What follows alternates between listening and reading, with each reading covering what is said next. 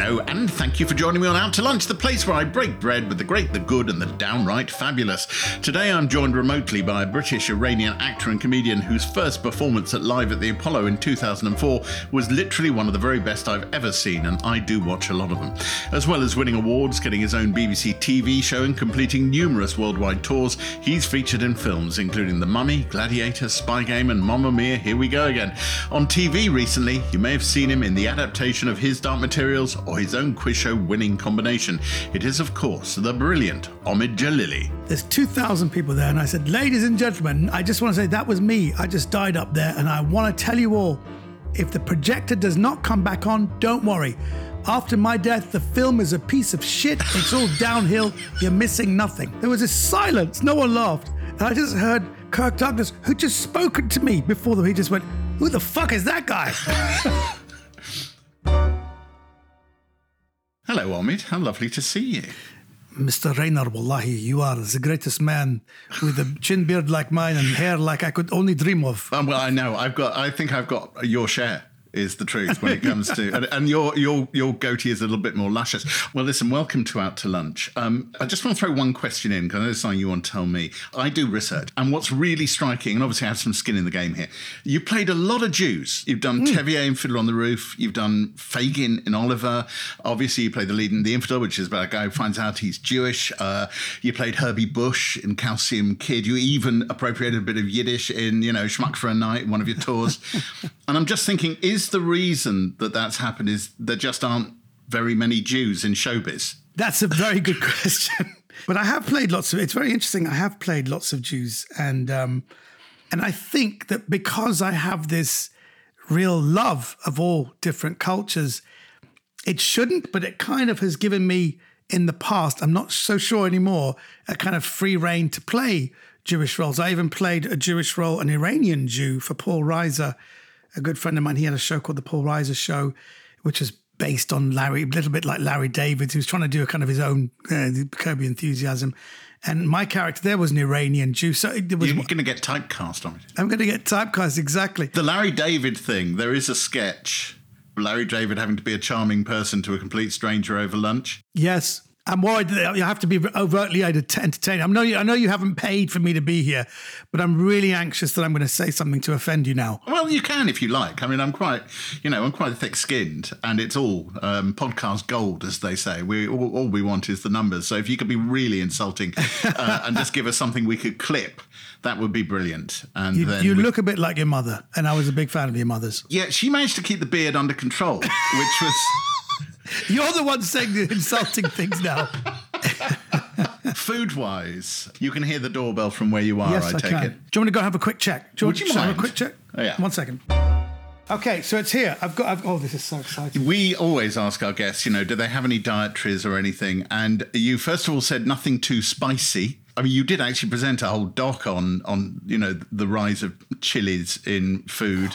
I think you described them as you thinking they were like wasps, completely useless and pointless. I told them I I'm the wrong guy for this. I hate chilies. It was all meant to be about the health benefits of chilies and everything. I said I'm the wrong guy. I hate chilies.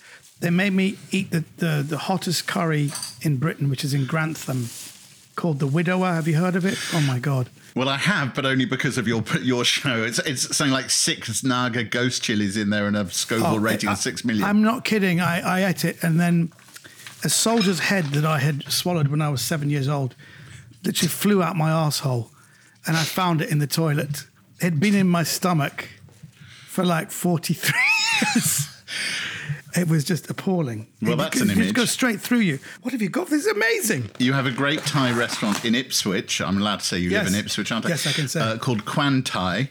Never heard of it. But amazing. It's, it's a mile and a half from your house, and it's uh, the cooking um, is particularly by a. A, a guy from northeastern Thailand, but we've gone very, very specific. So you've got a selection of starters for one person. So there's prawn spring rolls, uh, there's some aromatic chicken, some satay, some sesame prawn toast. I don't think that's very Thai, but you know, I love sesame prawn toast. allied trades. And there is one, and I should mention it: fried chicken and a Thai red wine sauce. I don't think you drink, so I don't know whether you care about is it that.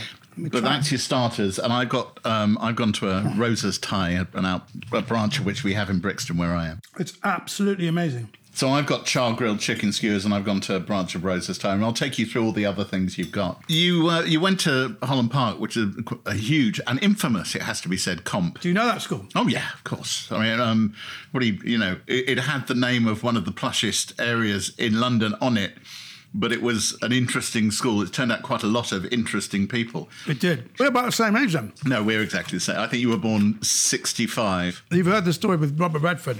No, tell me that one. When I, I was so nervous to meet Robert Redford for a film, I was practicing how to say hello to him. So when I was introduced to him, I said, Mr. Redford, may I say, I'm a big fan. You're the best thing in Hawaii Five O. It's always my favorite show, especially the opening. Da, da, da, da, da. He didn't react. He just looked me up and down. He goes, "Well, thank you. Um, may I say you were great in Doctor Zhivago, but you've let yourself go." Did you also do it in accent? What was the film you were on with him? the film was called Spy Game. Yeah, I didn't say very much, but I was meant to be a Le- Lebanese CIA operative. That's wh- that's what I was. Yeah. Of course, of course. Holland Park School was very big on drama. We had a very strong drama department. And it, I think they must have had something in their remit where we were all constantly doing talent shows and sketches. And I did a sketch for our teacher. He goes, This is really good. You're going to do it. He just said, You're going to do it in the whole school in the assembly tomorrow. And it was a very simple sketch, which I picked up from a, a, a Baha'i summer school, actually. That I just kind of just nicked it. And uh, we did this in front of 2,000 people. And I'd come on, and there was a friend of mine under a blanket. And I say, My name is Dr. This. I'm from Russia. I make the most ugly monster. If you look at it, you will die. I, of course, made special glasses where I will not die. So I, I would lift up the thing and I'd look at it. And then we'd plant friends of mine. They're saying, What a load of rubbish. I'll have it. You want to come and try? And one by one, people come up. They look at the monster. The monster goes, "Argh," and then they die. So people say, How much have you paid him? Next person comes up. So we've got about eight or nine people strewed across the stage, all dead. And then the, those days, the headmaster, I think the deputy head, was on the stage, and then I looked over at him, and the crowds are going, "Deputy head, deputy head." So he comes up, and we put them opposite each other, and he looked underneath, and he thought he should die, but the joke is that the monster dies. The monster looks at him and dies. So they both went backwards like that, and the roar of laughter. I never forget. I remember that the deputy head was on the, was on the ground, and because the, the stage was shaking with laughter, because when there's that much laughter the vibes hit the stage. And I remember thinking, the stage is shaking. And I remember thinking, I was 12. I thought, this is a good feeling. I like this. And if I can do any more. So I did a couple of plays. The big moment for me was when I did the school play, the guy who wrote it and directed was good friends with Mel Smith of Not the Nine O'Clock News. Oh wow. Okay. So he he'd been to Oxford, and his friends were Mel Smith, and he seemed to know Rowan Atkinson, and he said and he said, guys, I think Mel Smith's going to come down and watch you. Now Mel Smith would have been about twenty eight or twenty nine, quite young actually. Yeah. I think they're about 27, 28. and I'll never forget. He saw the play, and he came backstage, and he was very awkward. He wasn't introduced to us. There was no kind of proper ceremonies. He was just there. So I just went up to him and I hugged him.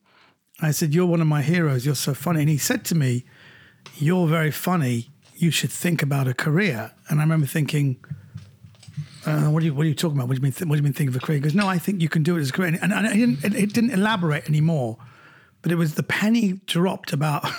I'm not kidding. Ten years later, I remember thinking, God, Mel Smith thought I was really funny. And he said, he said, you're funny. You have funny bones, and you can't buy that. He said that. I remember thinking, I didn't know what it meant. Actually, interestingly enough, the first agency that took me on was Talkback, which was Mel Smith's uh, agency. So swings and roundabouts. Let me tell you what other things you've got. I don't know whether Yeah, you've on. just thrown yourself into everything that's there. So you did ask for a pad thai, and you've got one of those pad thai with prawns, Mm. chicken flame grilled in soy, Amazing. and there's vegetable stir fry with ginger and mushrooms. Um, I've got that here. yeah, I'm just thinking you could just feed the kids if well, how many of them you got left in the house. Can I say the ginger stir fry is so flavoursome. Sometimes you can tell just by reading a menu that what you're looking at is not your standard Thai restaurant. I think it, it's a very good one. A mile and a half from your house. How long have you lived in Ipswich? I've been here for nine months. I've never come across this. This is amazing. Well, I think I'm doing something for the uh, the Thai tourism industry. Well, I'm um, about to open a. I've got a Massaman, which is a coconut based curry, and I've got my own pad thai. I wanted to match you. so where did the spark for stand up? Because clearly you're trained as an actor. You're, you've done enormous amounts of it. You've done lots of big films. We'll get on to that. But stand up, which also involves a significant, you know, obviously you've got to write it as well. Yes. It's not just getting up on stage and all that. Where did that come from? Where did you think maybe I should be doing this thing? My wife actually said to me, "You should try stand up." She she seemed to know a lot about it. She was at Kent University, and she basically knew comedy. She knew Alan Davies. She knew comedy. And after I think a year or two years into our marriage, she said, "You should you should try stand up comedy." She's very very rare where a wife says you should give it a shot. And I said, "Well, what do you mean?" Because you've been doing it. You do it at people's parties. You do it at Did you stop rooms and and now Omid's going to do a thing? people would stop parties and say, "I'm, Ahmed's going to do." Um, my main party piece was mimicking how really poncy actors take a bow at the end. So if there's, and it would require at least 15 people. I say it's a fringe theatre. It's a fringe theatre production of Macbeth. Okay, it's really crap. You've sat for, through two hours. Give me a very unenthusiastic. So they'll be doing that, and I come out as an actor who thinks he's stormed it, and I just take a bow, pulling face like thanks. You know, oh, you want more? Okay. It was all that. The, the actor who, who gives a standing ovation. I did a whole bunch of things. Uh, I mean, this is good material, which stayed all the way through. You were you, you did that at the end of your 2004 first appearance on Live at the Apollo. I think so. I think I did. Did Oh, no, I? you did. I, have never actually watched the live at the Apollo, but I, I had disco dancing routines. I did all the, all the things that way as you develop a set go, going on. All those things went into my very first set, which was captured by Live at the Apollo. Was my very first set. All the jokes I do at parties, all the jokes I would do in comedy clubs, because it was the first series of Live at the Apollo. It was the most repeated, so it was shown a lot. I remember watching that Live at Apollo go out. It was I happen to know it was 4th of October 2004, and I Wow. confess I hadn't heard of you, and No you- one had. You did. Well, this is the weird thing because you'd already been really successful at Edinburgh by then, hadn't you? Hmm. In 95, 96, I mean, you were selling out rooms. You were getting big stuff. I was nominated for the Perrier in 2002, so I, I was well known in Edinburgh. Yeah. Yeah, I mean, um, you, the first person from minority background to be nominated for the Perrier, First time ever, yeah. and yet it wasn't until 2004 that this live at the Apollo performance happened. And I honestly, I direct anybody to go and watch it. I remember watching it go out and thinking, Jesus, that man's done a bit of a, a Star Is Born job. Went out nobody knowing and has, has come off stage a star because it was storming. The first nine minutes and 30 seconds in an accent. You even told the audience it was an accent, but they didn't quite clock it I know. because then you drop it. I mean, you know, I'm not going to do your whole set to you, but I, I sat there and watched it thinking, Christ, this was good. And yet, why had you not been picked up by television before? This is really interesting. You said you're the first person to ask that question because as soon as I was nominated for a Perrier Award, I got a deal to do my own show on American television.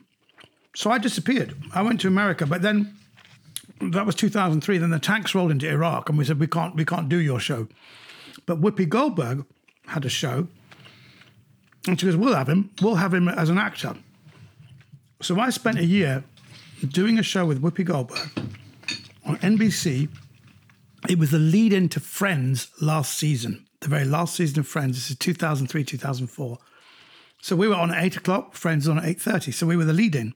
Big numbers. It was extra, extra, extraordinary. The first show had 16 million people watching, uh, you know, and it was, and I was like one of the breakout characters. It was basically Fawlty Towers, where Whoopi is Basil, and I'm a conglomerate of Polly, Sybil, and Manuel. I play an Iranian handyman who's just there with her, who just works with her. That was it. And, and what's really funny, we did a whole se- series. The show got cancelled after one season. She was so offended that they didn't take the friend slot because you know, she's a big Hollywood star, sure. Oscar winning star. But it didn't work out. I only just got an email from her recently because she came to London last year, just before pandemic. She did a show, and I went to see it, and it was we were sending emails to each other, and she kept saying, "Only you and Billy make me laugh. I love you and Billy." Like, meaning Connolly?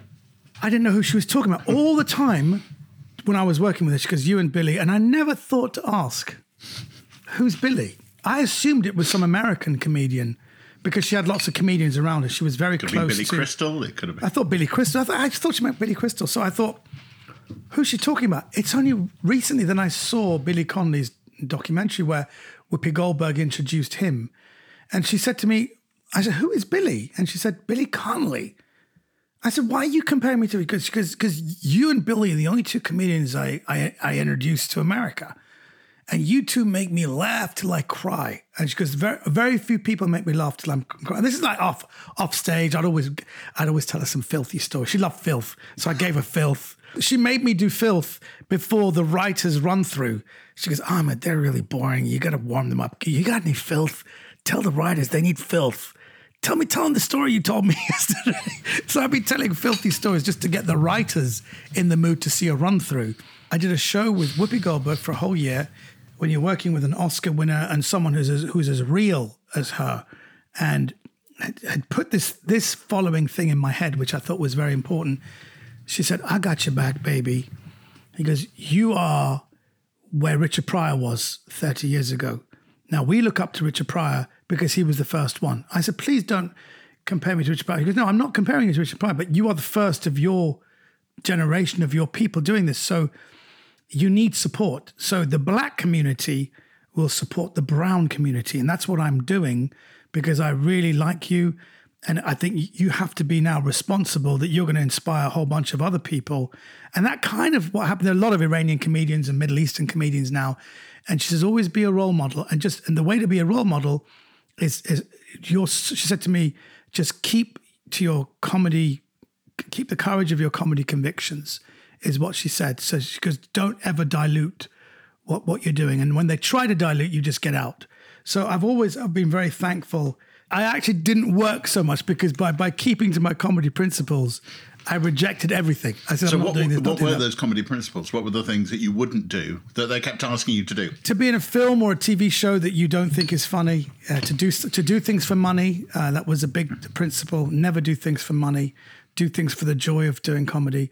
Always go with your instincts was another one of her principles, and always be true to yourself. So if, if people are trying to, she said, don't, don't be afraid to to be fired or to walk because if you're being boxed in, in a way you don't like, just go.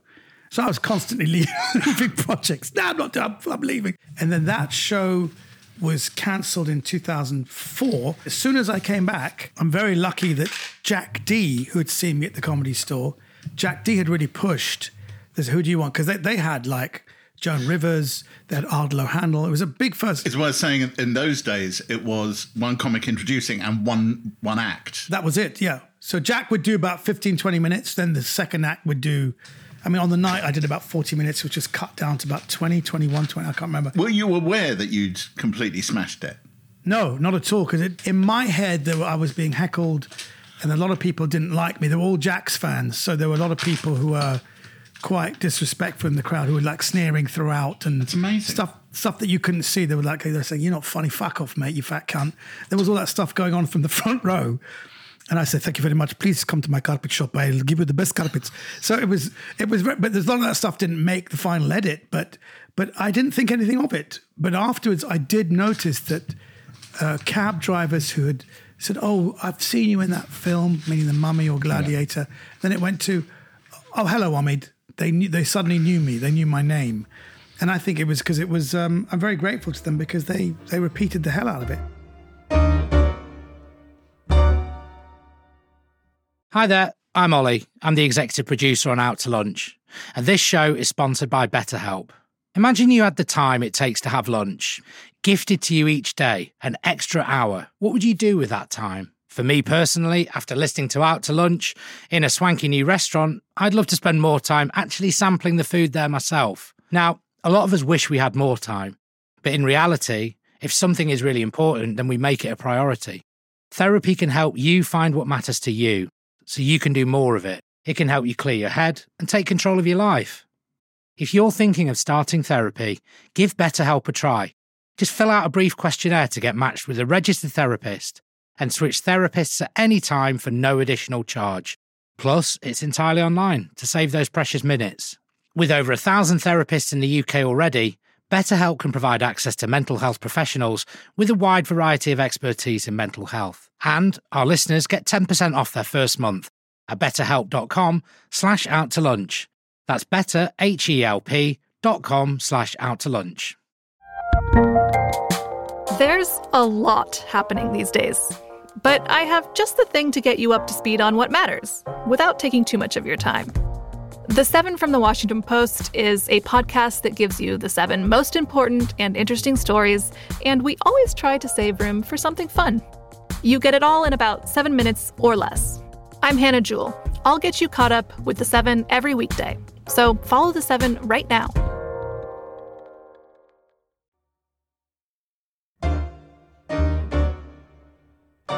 The story you've told about going to a premiere of The Mummy, hmm. Weren't actually invited but went anyway. I wasn't part of the main six, but I was, you know, when you have a call sheet, I was always number seven. I made number seven. So I thought, well, I'm close to the top six. Because anyone, anyone under the next six, we don't get, paid as much and we're not that important. But I thought I'd go anyway. And I went to the premiere, and um, the producer liked me, goes, I'll get you in, don't worry.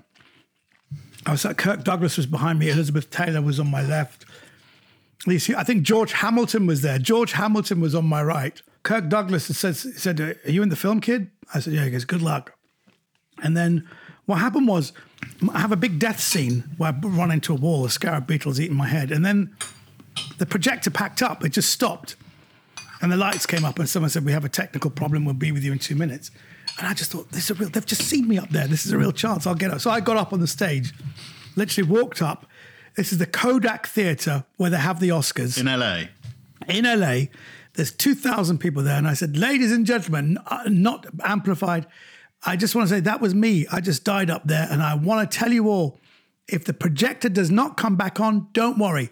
After my death, the film is a piece of shit. It's all downhill. You're missing nothing.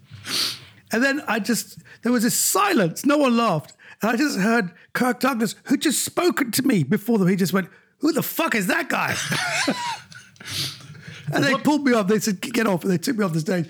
But then there was a round of applause. They gave me a round of applause. So I did a gag, silence. Kirk Douglas heckled me, and I got taken off, and there was a round of applause. It was a very bizarre moment. What did your uh, producer, who'd got you into the uh, screening, say to you afterwards? I think he told me off. He goes, the, the film is not a piece of shit. The film is actually very good. That was wrong of you to say that. he really told me off. People work very hard for this. Did you see any noticeable change in the uh, offers that came your way thereafter? Well, interesting enough, I did do Gladiator straight after that, and that was that was a, that was a remarkable experience because that was the scale of that movie was. I'll tell you how big the movie is. Yeah. Was, there was a guy hanging around set, and I felt sorry for him, so I just started talking to him, and I said, "Where are you from?" He goes, "I'm from Germany." I said, "What are you doing?" Goes, "Yeah, I'm doing the music." And I said, "Okay, what, so what do you do?" I didn't even ask his name. He goes, "Yeah, I like to come and watch the f- film, and then I." And he'd sit down, and he'd shut, he'd, he'd, he'd and I'd laugh at him. I said, "Look, "If you're coming to watch, why are you shutting your eyes?" He goes, "No, no, no. I've seen the first, I've seen the first take, and now I'm imagining the movie."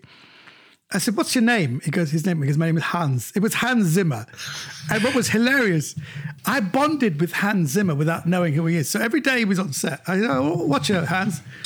I said, "Have you done anything else? Have you done any other movies?" And he'd Any like other say- movies, Hans Zimmer? Yeah, he'd say, "Yeah, yeah," but he, I don't think he'd done anything as big as Gladiator. He goes, "Yeah, I've done one or two movies. Yeah, it's great." I said, "Have you done anything I might have heard of?" He goes, "Yeah, maybe in the '80s I did a." Do you know this show, Going for Gold? I said, Going for Gold. He goes, Yeah, I wrote that. I said, You did not. I said, I know that. I know that. That's brilliant. Go. And every time I saw it, I go, Going for Gold. And I think I did it too much that he started he started avoiding me because every time I saw him, I sang it. I goes, I said, I'm Henry Kelly, right, and we're playing Going for Gold. And he just started ignoring me and avoiding me. What was your relationship with Russell Crowe like on the set of Gladiator? It was actually good. We didn't get off to the, best of starts because they wanted me to befriend him because he was living alone and there wasn't a very good atmosphere. What the producers asked you to, to become friends with Russell? Yes, Ridley Scott said to me, I, I made them all laugh in the first scene.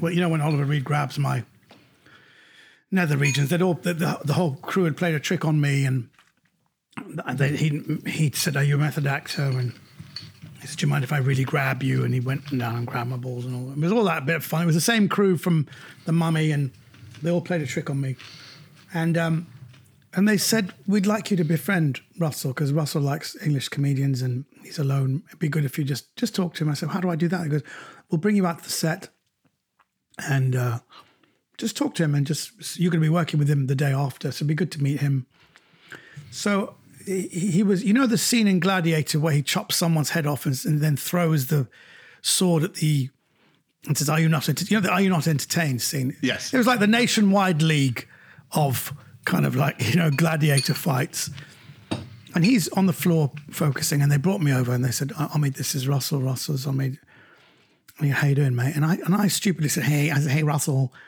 I hear you're like alone. I'm a really fun guy. Maybe we should hang out.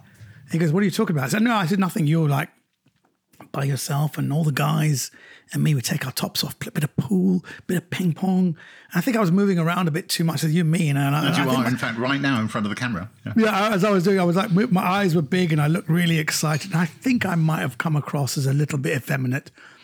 And he got upset and they took him away. And then the next day, when we came to, he goes, "How you doing, mate? You all right?" I said, "I'm fine." He was fine. So the, I asked his assistant what happened. They goes, "Yeah, people mistake Russell's focus for arrogance. I know you said we should be friends, but he thought you were making some kind of pass at him, and he thought that he thought that the producers had set you up to it. They think because he's alone that maybe he's gay, and that maybe I was some kind of gay sacrifice. And even if he was Gay gay, why would he? Why, I was like a gay sacrifice. And even if I was gay, he was thinking, why would I want a bald fat guy like him in the first place? And and the thing was, No, he, he couldn't do better. Let's be honest. He could you get, get someone no one better than me. I'm a hairy bear. And then he thought it was quite funny. And then when I spoke to Ridley Scott nine years later, I said, he goes, oh, me, because it was when we did The Infidel, we shared offices with um, Scott Free Productions. And he said, Ahmed, how are you? And I said, oh, I remember my name. He goes, oh, how could I forget you? He goes, I'm so sorry about that thing with Russell. I said, well, did, did, was everything okay afterwards? Because actually, after you left, it was so funny everything got better. I said, but but he did know that I wasn't like a gay sacrifice. He goes, yeah, yeah, yeah. He knew that. He goes, well, what did he think was going on? No, we told him that you're a big fan of his the film before called L.A. Confidential, and I said, what's that? Goes, it's the film he did, and we said that you're a big fan of that. So he left you. Said, is that what the pictures were? Because he left all these pictures for me saying "Love Russell," these pictures of him from LA Confidential. So they and, and I said, and he goes, but actually, after you did that, things were better. And I said, no, so hang on, hang on. So things did improve. He said, yes. I said, so even though we didn't become friends and we didn't bond, things got better with the film. He said, yes. I said, so would you say you won an Oscar because things? He goes, what? We could. I said, would you say that I was a bit part of that? He goes, in a way, we could. I said, don't be saying away. I won you the Oscar. I was going, yeah. If it wasn't for me, that film would never have won an Oscar. So, do you think basically you were the fluffer? I was the fluff. Thank you, Jay. I've been I've been floundering for words. Fluffer was the one I was looking for, and I think that was it. I was the one that actually broke the tension. So yes, that film. There are lots of ingredients to, for a film to win an Oscar. That was definitely one. As well as you know the the stand up career and the very long tours. You do amazingly long tours. You do sort of drop into films. I'm always wonder whether a character actor like you with those parts, um, you're a blessed relief when you turn up on set. Because they've all been together for months, of, you know. Yes. And then suddenly, fresh meat. It's fresh anecdotes, as you know. Ninety-five percent of acting is just people sitting around talking, and usually they bring me in halfway through, and it's for for a little while. It's all fun, and then they think about how do we extend his role so he can stay a bit longer. I did that once. It was on a film. They rang me up. They said, "What are you doing?" We're doing a shoot. Please, can you come out? I said, "Well." We could, we'll write, we'll write a role for you. So they wrote a role. This is ridiculous. So we were going backwards and forwards. This is a terrible role. He gets killed after the first two minutes. they said, we'll pay you whatever you want, just come out. So um, they didn't pay me that much, and I went out and I get killed in it, and it was, really dumb, but it was fun.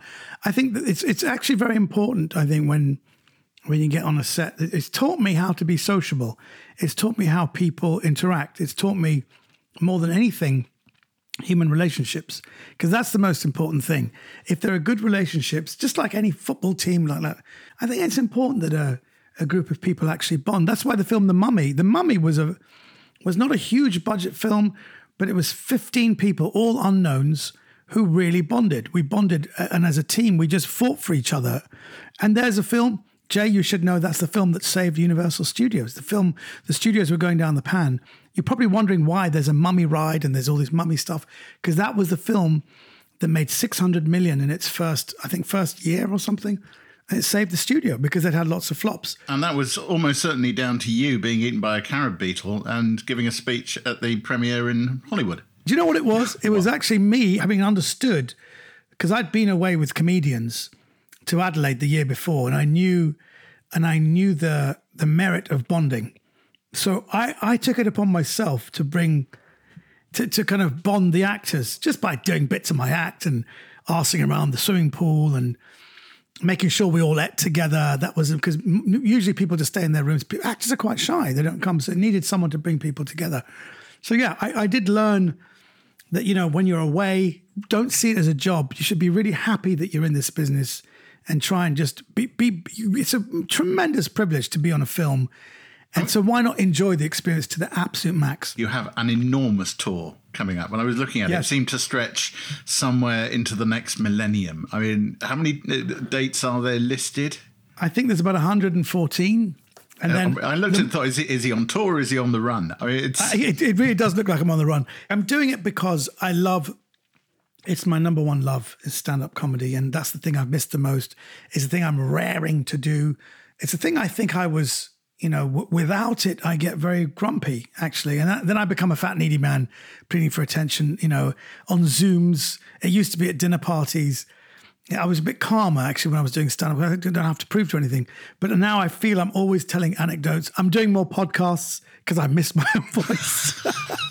I miss myself. I miss the stories I tell. I've got good stories. So I'm going back on tour. Hopefully, if you go to my website, in fact, I hope that people follow me on Twitter. I hope that usually when I do a podcast, I lose.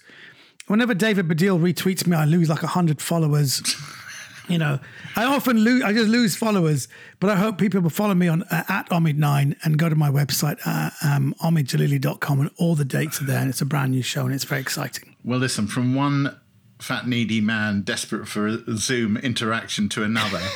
Um, it's a say, good thing. Fat, needy man pleading for attention. pleading That's what we are. Pleading for attention. Pleading for attention. Can I say, Omid Djalili, thank you for staying. Well, this is in for lunch because we've done it via Zoom and takeaways. Fantastic. Um, it's been it's been great. I've really really enjoyed it. Jay, I've loved every minute, and I've really connected with myself again. I've missed myself and I feel so connected to myself and to you, of course. What you're doing with your hands beneath the lens is nothing to do with me. do you remember Bill Maher said because he was been jerking off so much, his his his dick is asked to see other hands. What's an open relationship?